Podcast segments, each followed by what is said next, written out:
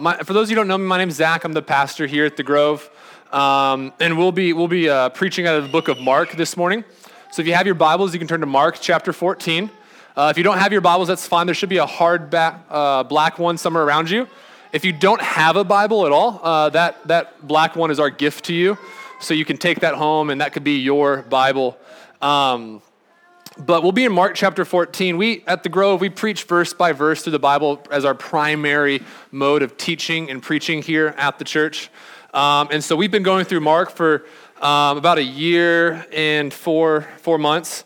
Uh, and we are, we are nearing the end. Um, but I think it's all been good. So I'm excited.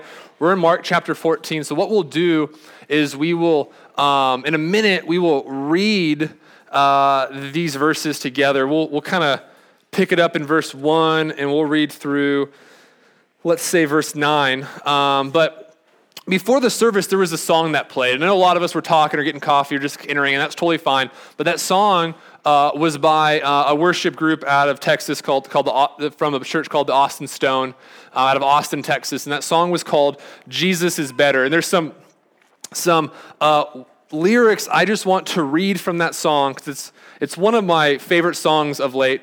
Um, and I think it just needs to be like the anthem of every believer. And so the, the, the song goes like this is In all my sorrows, Jesus is better.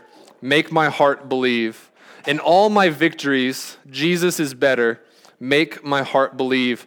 Than any comfort, Jesus is better. Make my heart believe. More than all riches, Jesus is better. Make my heart believe. And I, I think those lyrics, those lines resonate so deeply within us because this world we live in is absolutely filled with sorrow. And the only way we get through the sorrow of this world is to, is, to, is to know that Jesus embraces us and holds on to us and walks us through the sorrow. But I think even, even more than that, I think some of us um, in, our, in our victories, we, we get so caught up in the things we've accomplished and the, the schools we went to or the jobs that we've gotten. And even in our victories, we just need to know that, that uh, those things aren't ultimate your job, your wealth, the, the things that you've done, the, the, the spouse you landed, those things aren't ultimate, but Jesus is better than even your victories. Um, God has done this neat thing where He's placed eternity in our hearts. And so um, all the things of this world just don't seem to satisfy us. And we see that all the time in culture when we, when we read of uh, Hollywood movie stars who have everything our culture says that we should aspire to, you know, fame, uh, wealth, friends, popularity, all those things, they're still um, getting they're still you know going through life um, purposeless and they're going through life and there's there's um, suicides out of hollywood and, and drug use and so you see this idea where you get all these things and yet it's not enough because there's this idea in the bible that god has placed eternity in our hearts that he's designed us in such a way that this world just can't satisfy us. And that's good news because what that does that drives us to other things. And, and the prayer and the hope of the gospel is that will drive us to jesus and that in knowing and experiencing Him, we would realize it's better than anything that this world has to offer. But we struggle to believe this. My favorite part of that song is that part where it says, Make my heart believe. Because I could intellectually understand that, yeah, you know what, the, I believe the Bible is the Word of God, and the Bible says Jesus is better than everything else. I, be, I understand that. But man, it's so hard to believe that sometimes. When that sorrow just kind of overwhelms your life, it's hard just to believe that Jesus is better. It's hard to feel that Jesus is better. When, um, when things are just going so well that you have such victory in your life and just, man, like you got that job you wanted, you got that house you wanted, and man, just things feel right. It's hard to remember that Jesus is better. So it's God, I know Jesus is better, but I'm not feeling it right now. So would you just make my heart believe? Make me believe that he's better than sorrow. Make me believe that he's better than riches. Make me believe that he's better than comfort. So the question is, and that we'll get into today, is do you believe Jesus is better? Do you right now believe Jesus is better than all of those things? You know, maybe some of you hear this, this you can kind of sense him and him calling you to do a certain thing in life but it would, it would cost it would, it would be a sacrifice you'd have to give up something whether it's something as trivial as like a certain tv show or person um, that you spend a lot of time with or, uh, or as big as comfort, job, house. You kind of sense this calling, but you have this sinking feeling in your stomach because you're petrified of the cost that it'll take to obey him. So the question in those kind of moments are do you believe Jesus is better? Whatever the call of God is upon your life, you're constantly going to be asking yourself, is this worth it? Is this cost worth it? Is it worth it? Is laying my life down as a husband for my wife and all the sacrifice that comes with it, is it worth it? Is Jesus better than that? That's constantly the call. The call at your job is, is me working hard and doing things the right way instead of taking shortcuts and corners like all of my other coworkers do, as much more time and as much more difficult as my job's gonna be. Is it worth it? Is Jesus better? Is it worth it to have integrity? How drastically will you allow your life to be changed if you've said yes to Christ? We all become paralyzed with fear of the cost, what other people may think, yet the question still remains to all of us Will you obey? And that question is answered by that simple question Do you believe Jesus is better? Because if you believe Jesus is better, you will absolutely obey. There's no, there's no logical reason not to obey when, when there is going to be a high cost because you know what you're going to gain is so much better than what you're going to lose. It just mathematically makes sense. I should obey because I will have what I really want, which is Christ.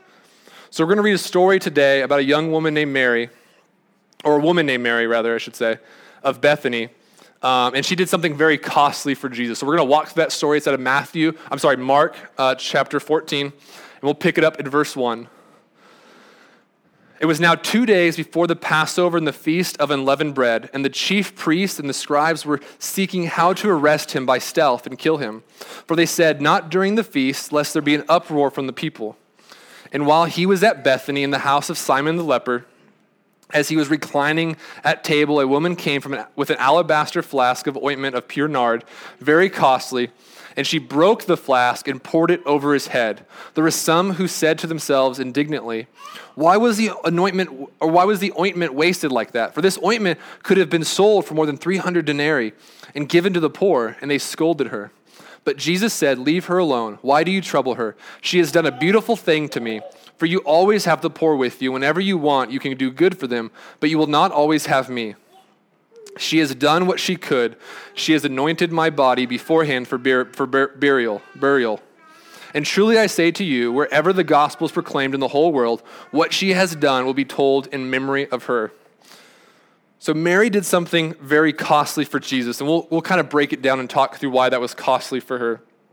But she took the best of all that she had and she offered it to Christ. But she was only able to do so because she believed Jesus was better than all that she had. So, as we look into this text and kind of dig through it, we're going to answer three questions What did Mary do? Why did Mary do it? And how was Mary able to do it? And from these questions, we'll learn that by knowing that Jesus is better and knowing him more fully, we'll be able to do anything that he calls us to. We'll be able to do and obey anything that he calls us to.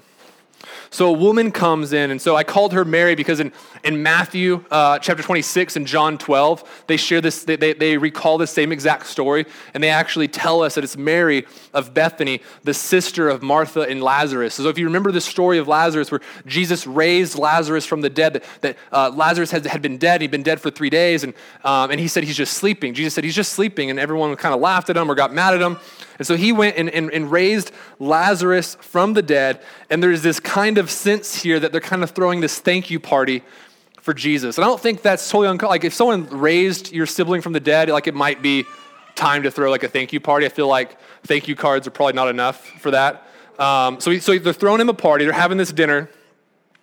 Um, and at Simon's house, and Simon at one point had leprosy. He doesn't have leprosy anymore. And the, the kind of feeling is that, you know, presumably Jesus healed uh, Lazarus of, of the leprosy. But between Simon, his family, Jesus, his disciples, there's this, there's like 20 probably or so people attending this party. And everyone's having a good time, enjoying conversation. You guys ever been to a party and kind of just every, everyone's kind of talking and just enjoying um, a good time? Then all of a sudden, this woman, Mary, walks in, and she's got this, uh, this flask and she's about to do something that's going to just cause the party to come to a, a, screeching, a screeching halt. she comes in with this alabaster flask of ointment. It's, it's pure nard. And, and this ointment was very costly. It was this really costly perfume. In fact, the text tells us here it was, it was more than 300 denarii. Uh, uh, one denarii would be like a, a, a, day's worth of wages. And so this would be around, um, around a year's worth of wages. So we're talking, if we're talking about modern times, this is a flask that would have been worth, of, of ointment, probably worth somewhere around $30,000 in spruce pine. It's around $30,000 uh, flask of ointment. She takes it, she broke the flask over Jesus' head, anoints his head with oil, uh, this, this ointment, and everyone started scolding her and yelling at her. And the reason why they responded like that is because of how costly it was. They said, "You know what? Like that you just you just wasted everything you had to pour some sort of oil or ointment on Jesus' head. You could have if you didn't want it, you could have sold it and given all that money to the poor. You could have done something better with that. You, you, you've, you've sacrificed the security of your family, how much money your family could have had, um, the safety of your family. Something terrible was to happen to you. You wouldn't have the money or the finances to fix it. Yet Mary took this valuable possession, broke it, and poured it over Jesus' head and his feet. In one extravagant display of love, Mary was telling Jesus that you are worth more to me than anything that I have, than all my possessions, all the things. In fact, you are my most valuable possession. I give everything I have to you. And just one act of love, she communicates all that because this the, no longer is this flask of ointment um, her security or her safety. Because for her, Jesus was better than all those things. Jesus was better than all of these things. So the question this morning is what is your alabaster flask? What is the thing to you that brings you safety and security, the thing that you value most. And again, these could be good things. There's nothing in the Bible that says you can't own an alabaster flask full of $30,000 worth of nard, whatever that is. There's nothing in the Bible that says you can't own these things. So these can be good things. Your, your flask, your greatest possession could be a good thing. It could be your family. It could be your spouse. Like you don't want to. Lo- if you lost your spouse, you would lose everything. If that, if that, what is your alabaster flask? Is it your job? Is it your savings account? Is it your house? Is it your children? What, what is it to you that is your most prized possession? What's the most valuable thing in your life that if it were taken from you, it would mean that you've, you've lost your sense of safety, security, and hope? I'm not saying you need to give it away, but do you sense this feeling from Jesus just to surrender that to Him? and to give that over to him that if he was to take it, you would be okay because he is better. Because things like that could happen. I have um, a dear friend of ours, uh, of, of, my wife Margie and mine, um, are Jeff and Angela Atkins. And Jeff and Angela Atkins, uh, they did our premarital counseling.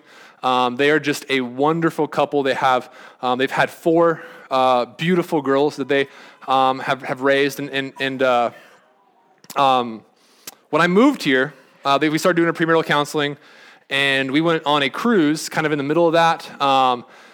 It's like kind of like a vacation before the wedding, and so we, we went on a cruise with, Mar- with Margie's family. And, and, when we got back from that cruise, we had a voicemail, and we listened to that voicemail. And the voicemail said that Claire had passed away. Claire was their uh, their daughter, and she was around eight years old when she passed away, and it was sudden. It wasn't like she had this illness. Um, it wasn't that she um, had anything that they thought was wrong with her, and they were kind of just fighting and battling, but all of a sudden, one day, she, she loved to climb. She would like climb um, the doorpost. Like she would just like kind of like spider her way up the doorpost to the top. It was super scary uh, for me. Um, but she would climb the, all sorts of stuff. And she climbed this tree and she fell out of the tree and she broke her arm. Um, and when she broke her arm, they took her to the hospital to get everything fixed. And what they found out in the hospital was that she had a, uh, a brain aneurysm, and that, and that that uh, ultimately is what led to her, her death. And it was, it was incredibly sad. And, and, and for Jeff and Angela, it was probably one of the, the most sorrowful moments in their life. I remember we came home from the cruise. I remember waking up. I was at the Bomars house, and, and I walked out of their hallway, and I see Jeff walking downstairs. And I remember um, asking Jeff, I said, hey, because I, I, just used, I, this is the first time I've seen Jeff since everything happened. And I said, hey, man, how are you doing? And as soon as I said those words, it was just like an instinct to ask someone how they're doing. Um, obviously, at that point in my time when I asked that question, I obviously didn't care because I was just asking uh, instinctively. But I remember as soon as those words came out of my mouth, I was like, man, I, would, I should wish I would, wouldn't have asked uh, how he was doing because I know how he's doing. It's probably not really good. Now we have to talk about it, and I don't want to make him uncomfortable. It was like all this stuff was like, man, like I was so an idiot. Like, why did I ask that question? I remember asking that question, and through the deepest possible pain and tears, He told me that him and his family were going to be okay, that they are incredibly sad, and incredibly hurt, but that they're going to be okay because Claire was never his to begin with.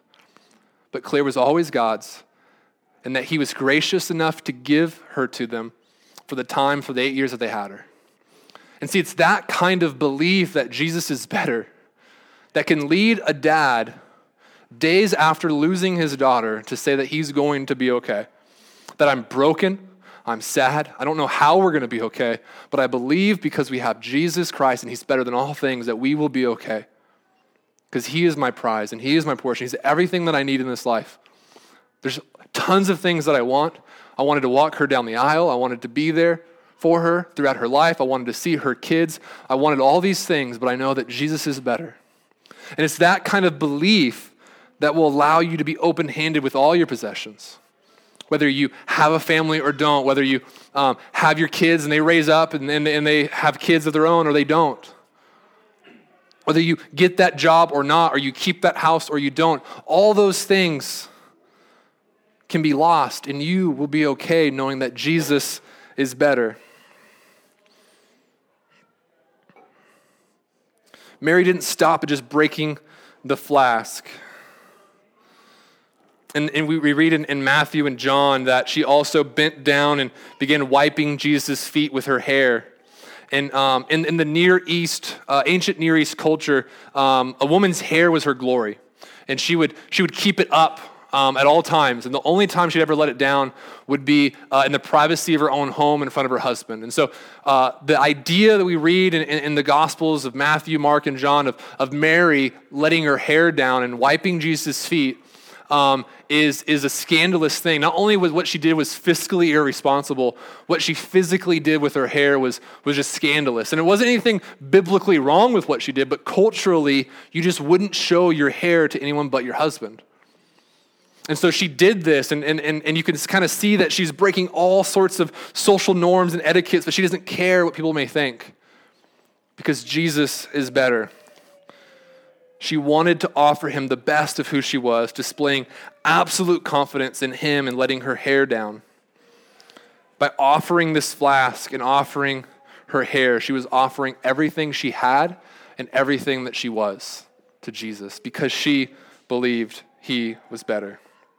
Why did she do it? We read in verses 6 and 8. It says, But Jesus said, Leave her alone. Why do you trouble her? She has done a beautiful thing to me. For you always have the poor with you, and whenever you want, you can do good for them, but you will not always have me. She has done what she could. She has anointed my body beforehand for, bur- for burial. See, ointment was pure nard, and this was something that was used for the purpose of anointing and preparing dead bodies for, for being buried. It was costly and it had a very strong smell, um, so strong that it could cover the stench of death. So Mary poured this because she knew that she was not going to have Jesus forever. Jesus has talked about his death several times. In fact, uh, the disciples should know about his death. The, the scribes and Pharisees should know that he's going to die. He's, he's predicted not only that he's going to die, but also that he'll be raised again. In fact, we saw some of it last week when he talked about the tearing down of the temple and the rebuilding. That was um, him talking about uh, you know, the tearing down of his, of his body and the rebuilding of his body. And so, uh, metaphorically, so we read this and we, we know that Mary knew Jesus was going to die. And so she prepared him and, um, and, got, and, and, and did something that was him, getting him ready for burial. She had heard him, she had believed him, and she used the best ointment to anoint his body.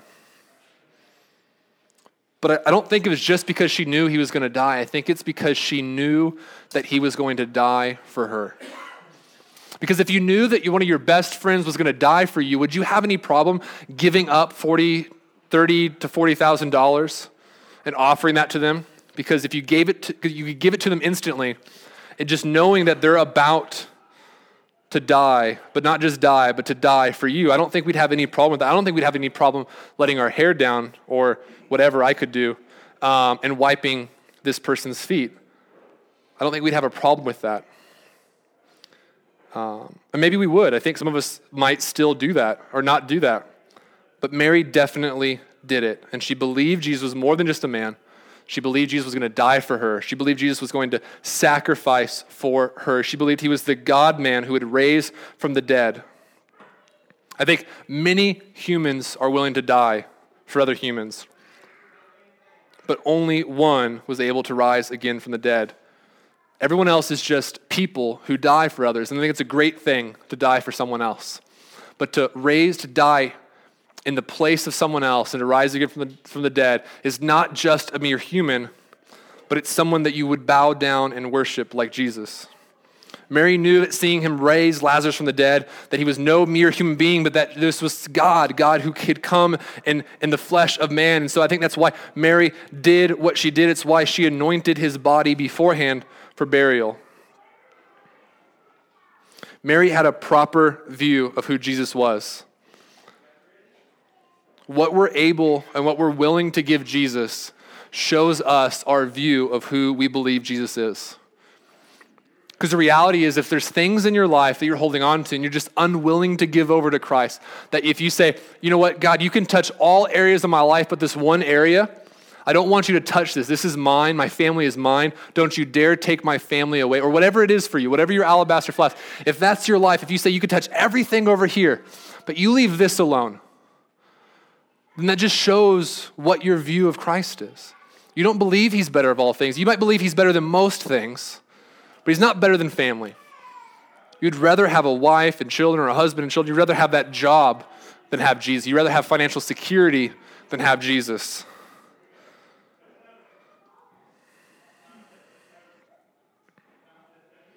What we're willing to give Jesus shows us who we believe he is. Mary's response and affections were so proper and so correct and so matched the worthiness of Jesus. Jesus said in verse 9, He said, And truly I say to you, wherever the gospel is preached in the world, what she has done will be told in memory of her. That's absolutely true, right? Because we're right now sitting here in Spruce Pine, some 2,000 years later, talking about what Mary did.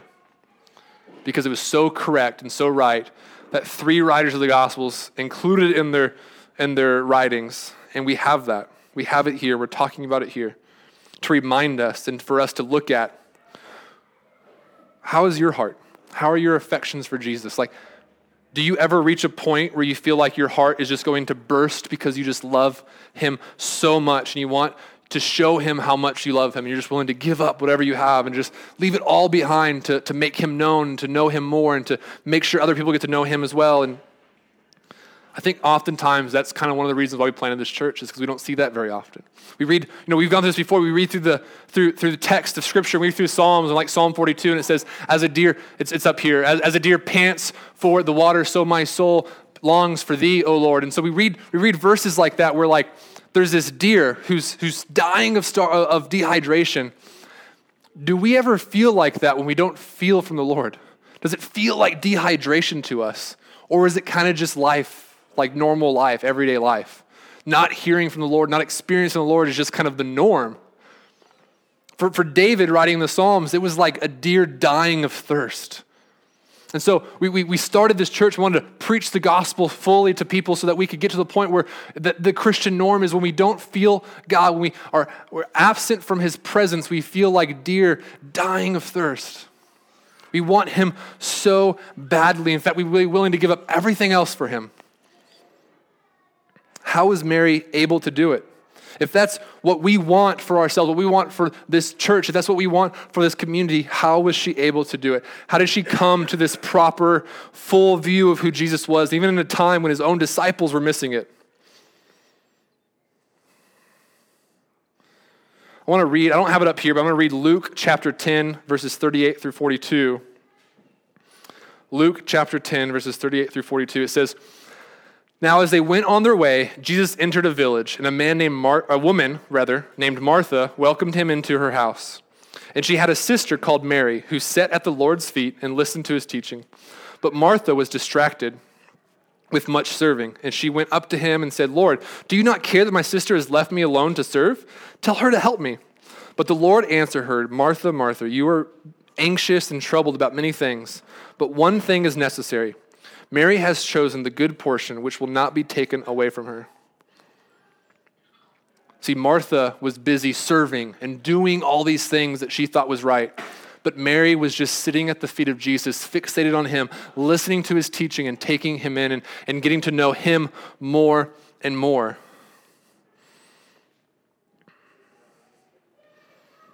In Luke 10 and throughout the Gospels, we see Mary continually at the feet of Jesus, hanging on his every word, learning from him. In John chapter 10, when, when Jesus uh, raised Lazarus from the dead, Mary was throwing herself at the feet of Jesus, weeping on him. In Mark 14, here today, we see again Mary at the feet of Jesus, anointing him, cleaning his feet with her hair. Whether it's her learning, her weeping, or serving in worship, the constant position of Mary is being at the feet of Jesus. And that's what we want here at the Grove is that we're just constantly at the feet of Jesus, being transformed by his teaching, being transformed by his love and who he is. And so we'll always point back to the cross of Jesus Christ. I've, said it here many times that I basically have one sermon. Um, just we come out of a different text in Mark every week. And that sermon is that, man, God is so good. He created everything that we see. And when he created all this stuff here, the world. He created all the world and all the animals and, and, the light and the sun and the moon. He created all the stars. He created all these things. And he created it and it was good. And he created man and woman and it was very good. But see, then, then man and woman decided they wanted to be kings of their own life. They didn't want to submit to the king of the universe. They wanted to be their own kings, their own rulers. And so they took it upon themselves and they raised Cain. Thank you, Adam. Um, and so they raised Cain and they, uh, that was a, an allusion back to the uh, dad joke that went over actually surprisingly well. Um, but they, they, they, they, they left, they, they were kicked out of Eden because of the rebellion against Christ, uh, against God. And so, and so we, as part of that family of humans, we have rebelled against Christ. We've rebelled against God, the King of the universe. Any time in our life where we've said, God, you know what? I know that your word says this, but I'm going to do it my way because I think that's better for me. In 2017, 2018, I know what's better for my life. I'm going to do it this way. We've rebelled against the King of the universe and said, I know what's better for me. Because we've done that, we've made ourselves enemies to God. But the good news is the Bible doesn't stop there. But the story continues, and, and most of the Bible is God marching history to a certain point that in a certain town, a baby was born. And that baby would grow up to be Jesus Christ, and he would die in our place as a rebel against God. Even though he never rebelled against God once, he would die the death that we should have died as, as rebels. And he died that death for us. And, he, and on the third day, he raised again to show us he has power over death. And he has the power to give us life. And see, the gospel isn't that um, Jesus gives us the ability to, to, to, to follow him or anything like that, but the, the power of the gospel is that Jesus gives dead men life dead women life. That at one point we were dead in our trespasses, but God has given us life and we're free and we're, we're allow, uh, able to, to follow Him. We're able to love Him. We're able to learn from Him and, to, and to, to sit under, sit at His feet. And so we'll always come back to the cross and we'll always come back to the feet of Jesus. In fact, just four days after this story, Jesus is going to die. And there weren't a lot of showers back then, so I just wonder, and this is, this is not biblical, this is just me wondering out loud, and so I'm going to step over here so you don't think it's from the Bible. But I wonder if Jesus on the cross, if he, if he still smelt that nard, if it was still in his hair and still in his beard four days later, and, he, and every breath that he took on that cross, he smelled the love of Mary. He smelled her sacrifice because it was still lingering on him. And see, so we'll always come back to this. And the reason why Mary was able to give up everything was because she truly knew who he was and she had experienced the transforming power of Christ's love. That's what his love does it transforms us, it changes us. And so the reward is that we get Christ. It's not that we get more safety or security in the sense that we want it here on earth. It's not that we get um, the better job or we get the family or we get the husband or we get the spouse or whatever we, we're looking for. The reward isn't that we get those things we follow Christ. The reward is that we get Him. And He is better. And so we'll close here and we'll, we'll have a couple songs that we can sing and you guys can stand. And, and these might be new songs to a lot of us. In fact, what we'll do is one of the songs we'll sing is that song, Jesus is Better. The words will be up here. It might be your first time hearing it again, um, so you might not know the words, but my, my prayer is that you would use this time to either sing and worship to our Lord Jesus or just to search your heart and, like, where is your alabaster flask? What is it? What, what is Jesus calling you to give up? What, what cost is Jesus calling you to count that you may? Let's pray. Father, I just, uh, just come before you, Lord, just so thankful uh, for this time this morning where we can just dig into your word, Lord, and, um, and read it and get to know you more, Lord. And I just pray that, um, that it also read into us, God. That, that, it's, that you just search our heart, Lord, and just reveal to us what our most prized possession is. I pray that we would see Jesus, your Son, is better, and be willing to give up all things to know him more and to be in, with him even more. I pray for everyone here this, this morning, Lord, that as they leave this building, Lord, that you would just continue to pursue them, to pursue their hearts, to, to even go before them, Lord, to prepare the way for them this week and, and all the, the callings that you have for them this week, Lord, to, um, to pray, to talk to their friends or neighbors, Lord, that you would just go before them, prepare the way for them, God, um, and bless them as they leave, Lord, and keep them this week. Um, I pray for everything um, that you've done for us, Lord, here at the church and just individually. We just thank you for those things, Lord. Um, we love you. I want to pray this in your beautiful Son, Jesus' name. Amen. I love you guys.